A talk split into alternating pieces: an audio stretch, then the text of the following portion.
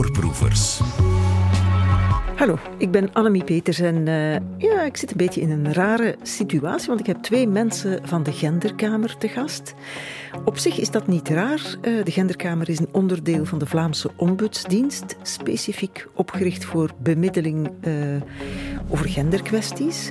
Maar de Genderkamer loopt op haar laatste benen, houdt ermee op. Dus mijn gasten zitten tussen de verhuisdozen en ze komen dus praten over iets dat binnenkort niet meer bestaat. Het goede nieuws is, er komt iets nieuws. De Genderkamer gaat op in, of over in, het Vlaams Mensenrechteninstituut. En dus hoeven we niet alleen terug, maar kunnen we ook vooruitkijken met Annelies Despalier, juriste, en Nina Callens, psycholoog, bij alsnog de Genderkamer dus. En ah ja, om in voorproevers te geraken moet je een non-fictieproduct hebben gemaakt. Dat hebben ze ook. Het product heet Ontgrendeld. Een eh, podcast in drie delen is dat, waarin via nagespeelde scènes wordt uitgelegd wat de Genderkamer heeft verwezenlijkt. Maar goed, eerst mijn gasten erbij halen.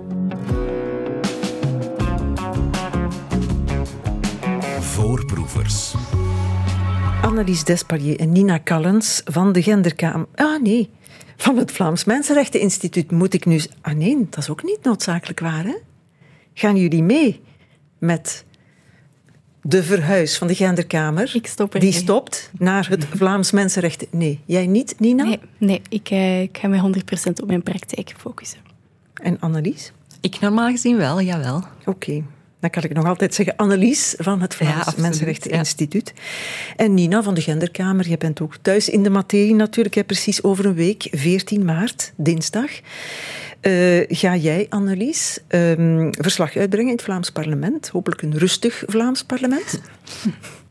Ja. 15 maart begint er dus het nieuwe Vlaams Mensenrechteninstituut. Intussen blijft de Vlaamse Ombudsdienst ook bestaan. Die blijft zeker bestaan en die blijft daar zeker nuttig werk doen. En waar zit hem het verschil met het Mensenrechteninstituut? Wel, de ombudsdienst situeert zich eigenlijk tussen burger en overheid om daar de, de plooien glad te strijken wanneer dat nodig is. Die kijkt vaak naar zorgvuldig bestuur bijvoorbeeld.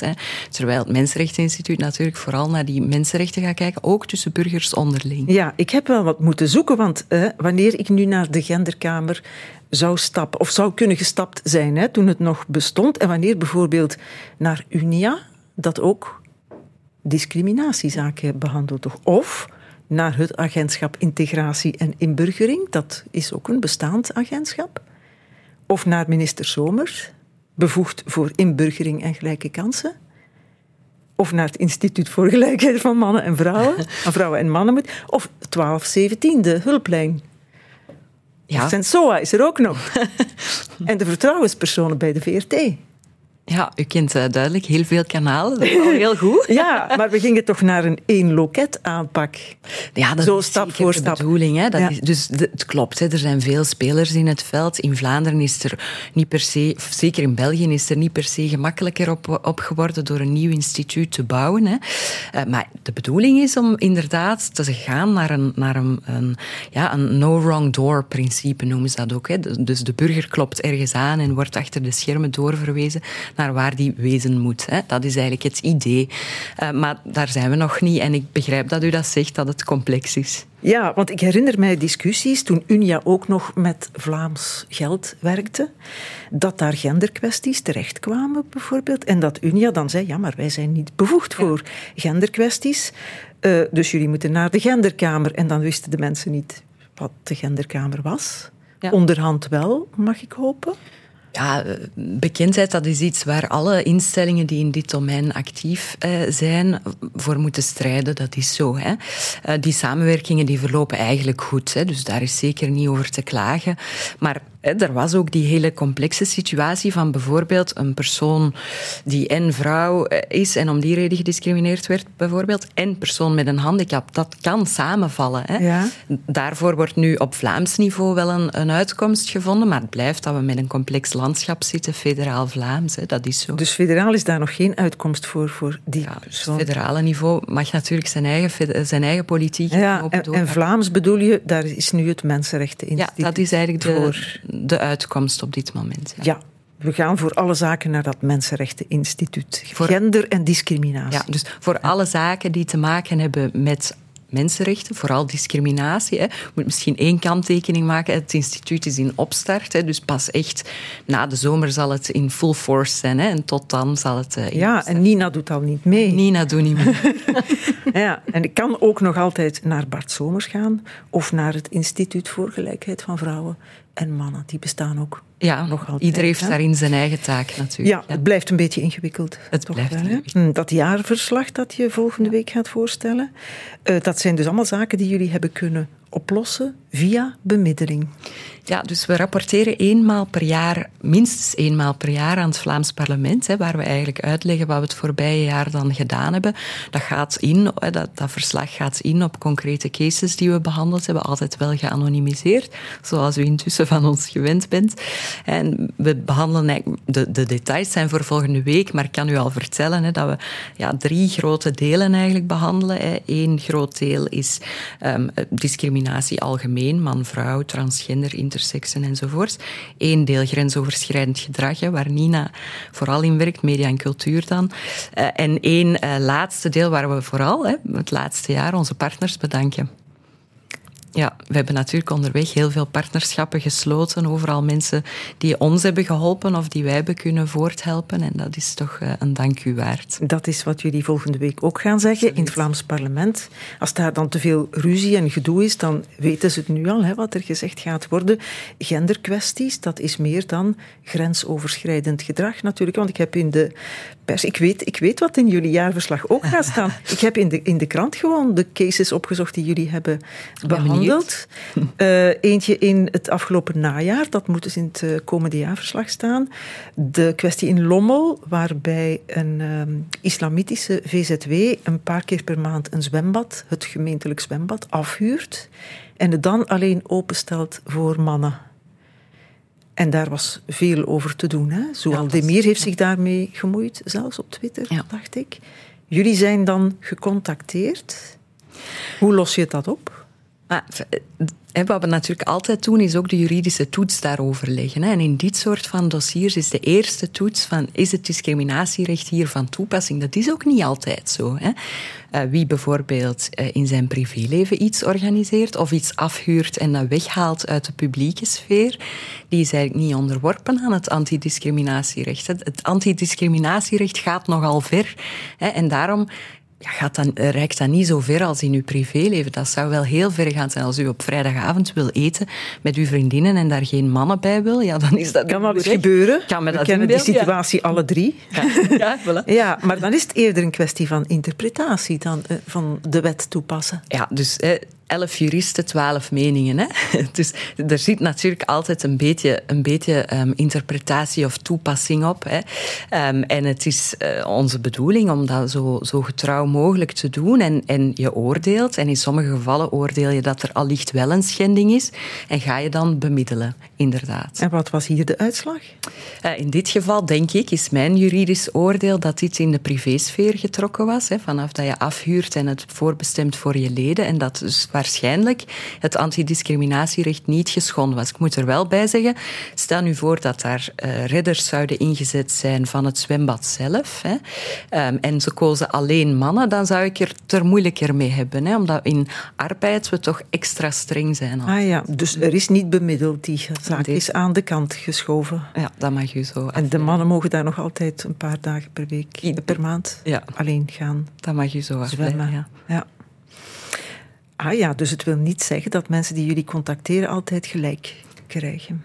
Nee, dat is zeker niet. Nee, nee, nee. Als ze dat al zouden hopen. Nu, ik moet zeggen, veel mensen die contacteren ons ook eerder met een vraag dan met uh, Ik heb gelijk, ah ja, ja, ja, ja. Want jouw taak, Annelies Despalier, als jurist is in deze zaak duidelijk. Maar Nina Callens, wat kan een psycholoog daar dan bij bijbrengen? In deze net genoemde zaak niet zo vreselijk veel, mij dunkt. In deze zaak niet, nee. nee. Uh, maar ik denk dat wij als psychologen een heel uh, belangrijke rol hebben in het, in het uh, nagaan van de verschillende laagjes die in een, in een verhaal zitten. En mensen komen soms met een, met een bepaalde vraag en dat blijkt dan helemaal eigenlijk niet de vraag te zijn die, er, die eronder schuilt. En dat is natuurlijk uh, ons speurwerk soms om echt naar die, naar die behoefte te gaan, echt naar, naar dat verlangen te gaan uh, van soms tot simpele erkenning van ik, ik wil ja, iets ja. doen of ik ben hier iets aan het doen en uh, of ik, er is mij iets aangedaan geweest en ik wil er eigenlijk voor een stukje erkenning voor krijgen. En geef daar eens een voorbeeld van. Wat zeggen mensen waarbij ze eigenlijk iets helemaal anders bedoelen, dat jij dat moet uitzoeken? Um, soms gaat het over uh, ik krijg geen toegang tot een bepaalde plek Um, een, een, een, uh, schiet me even niet. Ik mag als vrouw niet in het zwembad als daar mannen aan het zwemmen zijn. Bijvoorbeeld. Je zit er toch weer bij die vorige zaak. uh, ja, over die vorige zaak gaat het nu niet, maar um, daar gaat het over. Ik voel me ergens uitgesloten. Um, en vaak gaat dat uh, veel verder dan enkel op die plek alleen. Als we dan eigenlijk die, die mensen bijvoorbeeld eens opbellen, dan horen we dat dat eigenlijk geen, geen vast of, of uniek staand gegeven is. Dat, dat die mensen vaak bij een aantal dingen diezelfde problematiek hebben. Ja. Um, en dat filtert, je er, dat filtert je er eigenlijk wel relatief snel uit. Ja, um, zodat het aan hen ligt, meer dan aan de situatie. Ja, ik denk, elk conflict hè, of elke vraag of, is een beetje... Uh, uh, ja, een soort van... Rebecca Solnit heeft daar een heel mooie quote over uh, geschreven. Hè. Het is een soort strijd, zal ik maar zeggen, over, over wie krijgt eigenlijk het recht om, om te spreken, wie krijgt eigenlijk voor een stuk het recht om iets te, te gaan definiëren en naar wie wordt er eigenlijk echt geluisterd. En ik denk, ja, dat is onze eerste taak als psycholoog, is gewoon luisteren naar wat er, wat er speelt. Um, en voor heel veel mensen is dat een ontzettend belangrijke stap, ja, merken Ik denk dat ik zo meteen nog wat cases voor jou heb die recht uit jullie podcast komen. Want we moeten naar de podcast natuurlijk, anders waren we geen ja. voorproevers. We moeten een non-fictieproduct lanceren. Voorproevers. We nemen afscheid van de Genderkamer om het Vlaams Mensenrechten Instituut te verwelkomen. Volgende week gebeurt dat officieel nu al op de radio een beetje om te oefenen. Annelies Despalier en Nina Callens, nog één week aan het werk voor de Genderkamer, zijn mijn gasten. Het stopzetten van de Genderkamer zou niet in voorproevers komen als daar niet een product bij zou horen. Het product in deze is een podcast die heet Ontgrendeld. Drie afleveringen, drie cases waarin jullie bemiddeld hebben. Hè? Een hashtag MeToo-verhaal. Eén uh, verhaal over de binaire wereld van de sport. En eentje dat ik het relevantste vind vandaag in het licht van het feit dat het Mensenrechteninstituut veel breder gaat werken. Het verhaal heet Bijzondere omstandigheden. En het is geen genderverhaal. Uh, toch bij de Genderkamer terechtgekomen, want het zit in jullie podcast. En het gaat over twee zaken die voor veel mensen heel belangrijk zijn: onderwijs en wonen. Eerst een fragmentje uit die podcast. Uh, jullie hebben de cases laten naspelen door acteurs, zijn niet de echte betrokkenen en de namen zijn ook veranderd. Mijn naam is Berre. De maatschappij van Binderdrecht vertelt mij vandaag dat ik tien jaar moet wachten op een sociale woning. Dat kan niet. Wij kunnen helemaal geen tien jaar wachten. Wij moeten in augustus verhuizen, want onze dochter Alissa moet in september in Binderdrecht naar school. Dat is de enige school waar dat ze naartoe kan. Dat is toch niet onze schuld? Kan u dat vertellen aan de maatschappij van Binderdrecht? Met vriendelijke groeten, Berre. Goed, kijk, ik ga het nu versturen en dan gaan we zien of dat ze ons kunnen helpen. Maar ik heb al gekeken op de gewone huurmarkt ook. En dat is 800 of 900 euro. Dat is geld dat wij gewoon niet hebben. Dat komt hier niet binnen. En mijn Malik die heeft nu iets in zijn rug gekregen, dus die is ook moeten stoppen met werken. En ik werk niet, ik, zorg voor Alissa. En Malik zou mij daar ook wel bij kunnen helpen, maar hij ligt nu plat. Hij kan bijna niet recht staan, dus van de pijn gewoon. Dus, uh, dus dat gaat niet. Wij zitten, echt vast. We kunnen zelf niet verhuizen naar, naar Binderdrecht. We kunnen daar niet in een tent gaan wonen vanaf 1 september. Dat gaat, allee, ja. En ik, ja, kijk. Het staat in de mail, hè. kan, kan nu maar gewoon verzenden en dan zien. Goeie acteur. ja, ja, ja. Berre bestaat niet echt. Hè? Berre bestaat niet echt. Partner nee, Malik ook niet? Nee, ook dit is een, een dossier dat we met allerlei verschillende dossiers verknipt hebben en door elkaar geschoven. Het dorp Binderdrecht, daar heb ik ook nog. en Gandergem. Verrijden, verrijden. ja, Keteldorp was ook een toffe naam geweest. Pietje Puk, weet je nog? Toffe brainstorms waarschijnlijk als je die podcasts moet maken. Maar goed, dit gaat over een ernstige kwestie. Hè? Over ehm, twee dingen die heel dicht bij mensen liggen, zoals ik het al zei. Wonen en onderwijs. Leg eens kort uit waar dit precies over ging?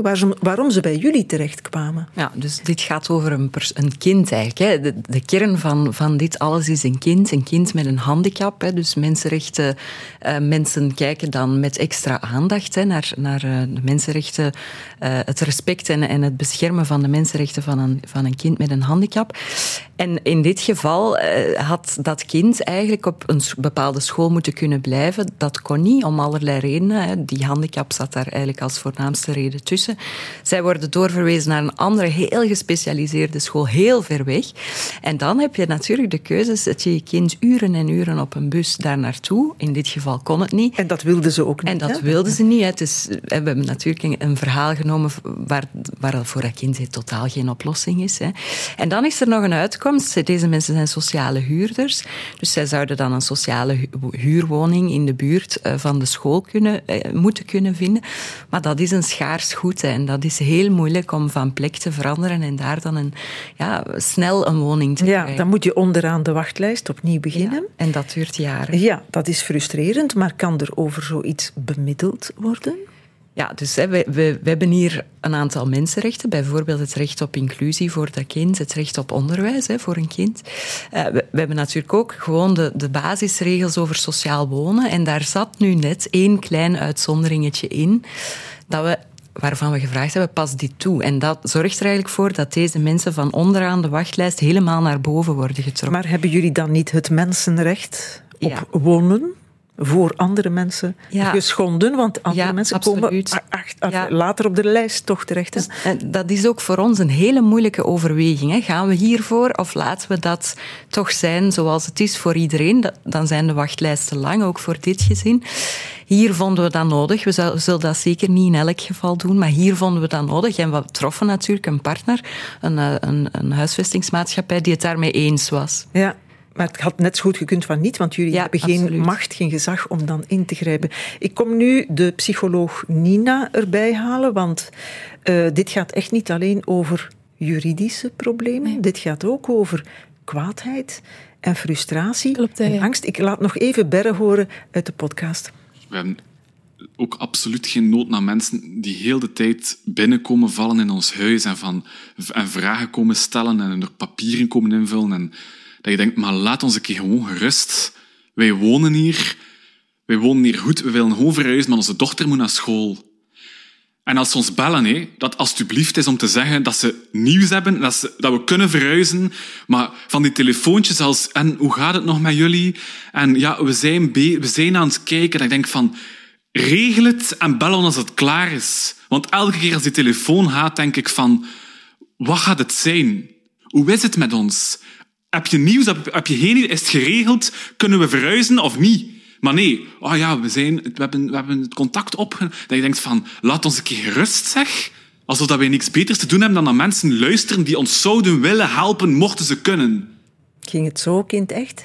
Mm ik denk, eh, wat je hier hoort, is iemand die al ettelijke keren van het kastje naar de muur is gestuurd. Hè? En ehm, eigenlijk verwoord wat, wat wel wat mensen meemaken. Um, ze worden overgeleverd aan een proces waarin dat zij uiteindelijk de heel passieve partner uh, worden. Hè. Het wordt een beetje uit de handen gegeven. Vaak gaat het ook over mensen die uh, niet altijd alle tools uh, in handen hebben. Het is te zeggen, niet altijd zicht hebben op wie kan er eigenlijk nog hebben. niet altijd kaas gegeten hebben van welke rechten heb ik, fundamentele recht, rechten heb ik uiteindelijk als mens. En wat je hier hoort is, is uiteindelijk hè, de frustratie, de machteloosheid die het, die het overnemen. Hè goed, wat heb je dan gedaan? Want je, je, je, krijgt die alleen maar weg als je de zaak oplost. En ik begrijp dat dat niet in alle gevallen zou gekund hebben. Dat, dat klopt niet, niet altijd eigenlijk. Heel vaak zakt frustratie ook weg als we mensen uitleggen waarom iets niet kan. Hè. En dus wanneer wij uitleggen, bijvoorbeeld van ja, je komt nu op een wachtlijst voor sociaal wonen, trek u omhoog, zakt er een, zakken er een boel mensen naar beneden. Er zijn wel veel mensen die dat begrijpen en die dat aanvaarden als ze dat aan hun laatste deur, dat zijn wij dan, horen. Hè. Dus dat wordt eigenlijk vrij vaak aanvaard. Maar natuurlijk, eigenlijk, zeker als het over kinderen gaat, willen ze die rechten hebben. Ja. Hadden jullie deze oplossing niet kunnen hebben toepassen, niet kunnen toegepast hebben? Mentaal is misschien niet helemaal de juiste nu. Wat, wat was dan de boodschap geweest dan? Berre en Malik? Allicht uh, was dan de boodschap van uh, probeer het toch via een, een, een vervoersoplossing of uh, probeer toch op de private huurmarkt enzovoort.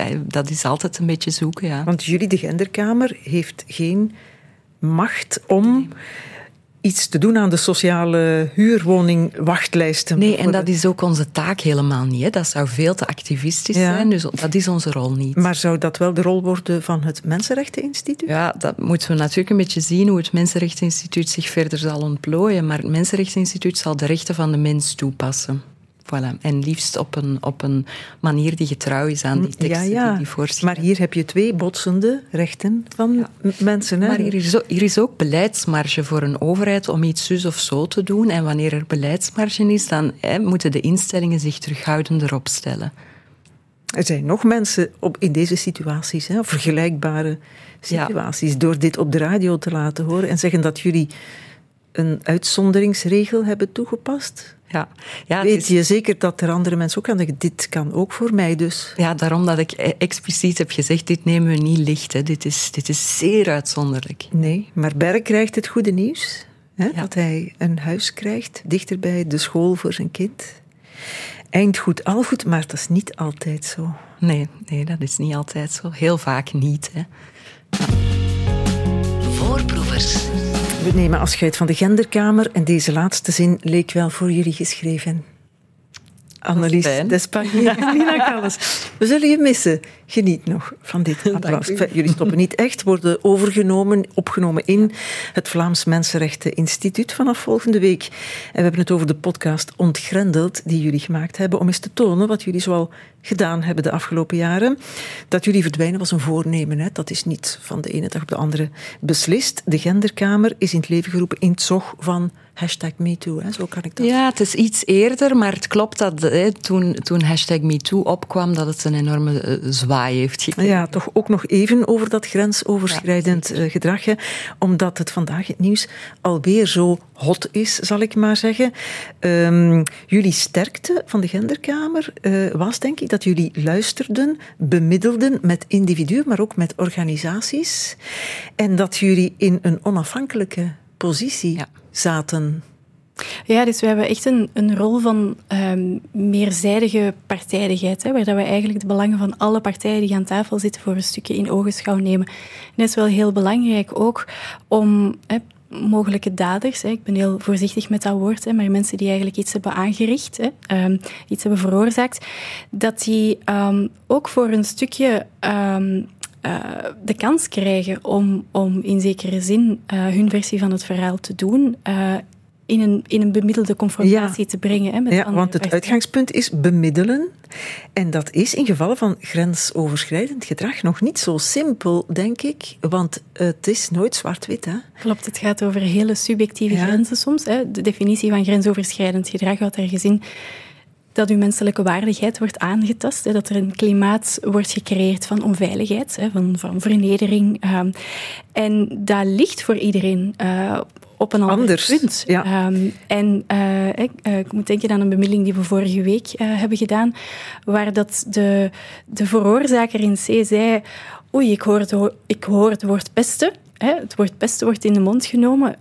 dat was uiteraard helemaal mijn intentie niet, hè, maar zo was het voor uh, de persoon die het heeft meegemaakt, kwam het echt zo binnen. Ja. Um, en die grens ligt eigenlijk helemaal, helemaal anders soms. En het Ja. gaat dus over dat samenbrengen van die twee uh, verschillende standpunten. Blijkt ook Uh, heel mooi uit een van de podcasts in die ontgrendeld reeks. Hè, gaat over zo'n MeToo-zaak. It Takes Two to Tango. Het is de eerste van de podcast. zijn fictieve verhalen. Deze komt, dacht ik, toen ik het hoorde, recht uit de zaak Jan Fabre. Dat mag je denken, maar... Ja, ik mag geen namen noemen. Het is helemaal verkeerd. Maar goed, het gaat over Emilia. Dat is een fictieve naam voor een danseres. En die danst voor een choreograaf. Die heet Benno. En die overschrijdt haar grenzen, vindt, vindt zij. Ja, zo voelt ze dat aan. Uh, en hij straft haar ook, als ze daar niet in meegaat. Straft zich ook tussen aanhalingstekens. En ze krijgt geen belangrijke rollen meer. Wat ik hoogst interessant vind, is om te horen in die podcast hoe jullie de dader, tussen aanhalingstekens, die Benno, ook aan het woord laten. Um, wanneer hij jullie mail krijgt, bijvoorbeeld. Ik kwam thuis um, na de repetitie. Een lange repetitie. Ik was back af. Ik was het eten aan het opwarmen van de avond ervoor. En um, ik kreeg een mailtje binnen waar ik bij eh, de derde keer lezen pas zag dat het over grensoverschrijdend gedrag ging. Ik kon vooral niet geloven dat het over mij ging. Of ja, nee, ik kon vooral niet geloven dat het mij was, was, was, was voorgevallen, dat ik zo naïef ben geweest. Um, ik dacht altijd dat ik de persoon zou zijn die dit zou weten, die dit zou zien. En blijkbaar niet. Ja, dat is wat anders dan hoe bekende daders, zeg ik alweer tussen aanhalingstekens, ogenblikkelijk in de media wel eens worden neergesabeld. Oh, ja, dat is natuurlijk uh, nooit een betrachting voor ons. Hè. Wij proberen mensen net aan de tafel te krijgen, waar dat kan. Hè. Dat is ook niet altijd het geval. Er zijn ook best wel wat mensen die hun verhaal bij ons leggen en het daarbij uh, laten. Maar waar dat kan, proberen we wel mensen bij elkaar te brengen. Dat helpt dan natuurlijk niet als we meteen gesabeld hebben. Maar deze man hè, in dit uh, voorbeeld, wat vast echt op, op echte uitgesproken zinnen gebaseerd is... Um, heeft het niet door. Schrikt zich rot dat hij beschuldigd wordt van grensoverschrijdend gedrag. Klopt, en ik ga eventjes een, een sprongetje nemen naar um, uh, de titel van de podcast. Hè. It Takes Two to Tango.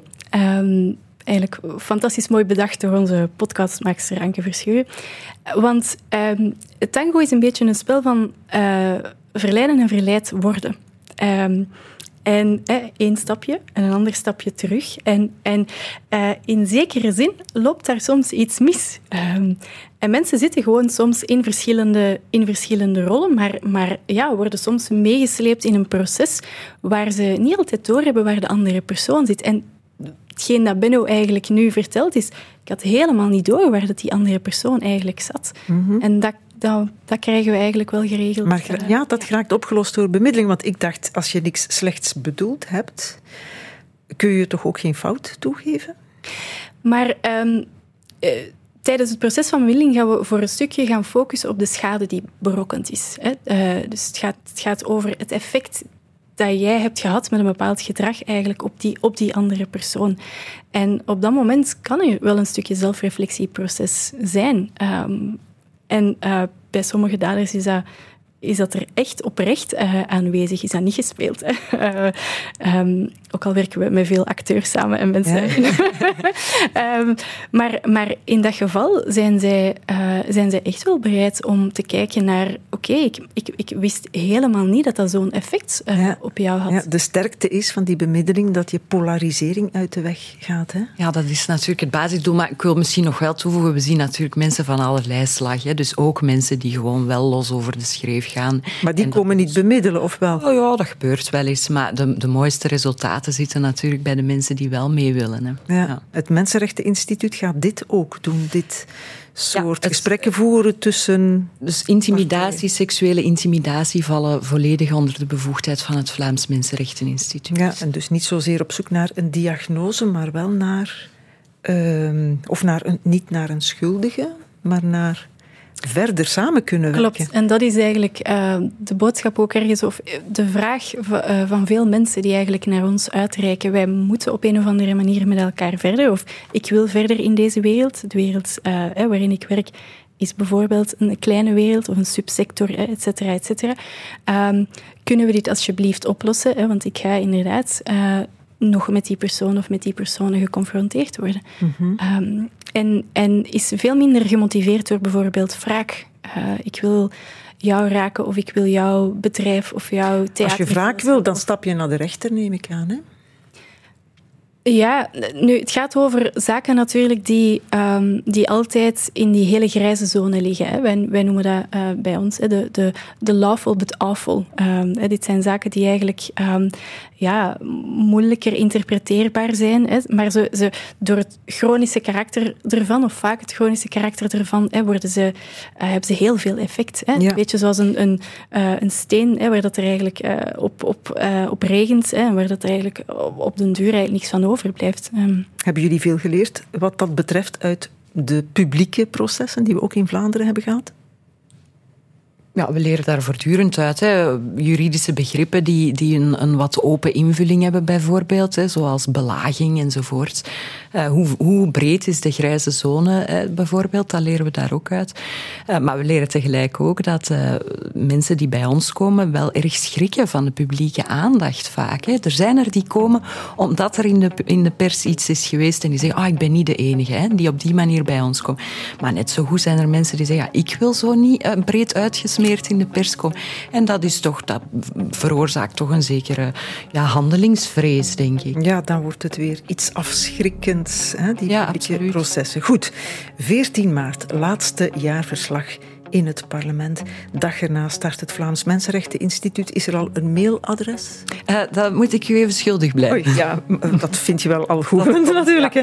De podcast die blijft online, die heet Ontgrendeld. Dank je wel. Annelies Despalier en Nina Callens. Voorproevers.